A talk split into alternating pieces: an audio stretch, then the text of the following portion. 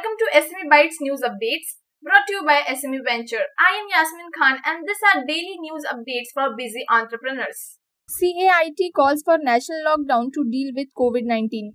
Women-led development will pave the way for Atmanirbhar Bharat, especially in the MSME sector, said Pratap Chandra Sarangi, Minister of State for MSME. Delhi Petrol Dealers Association has urged the Lieutenant Governor and police to open one side of the road at Singhu border. Government announces various relief measures for taxpayers under GST. GST collection for April 2021 sets new record.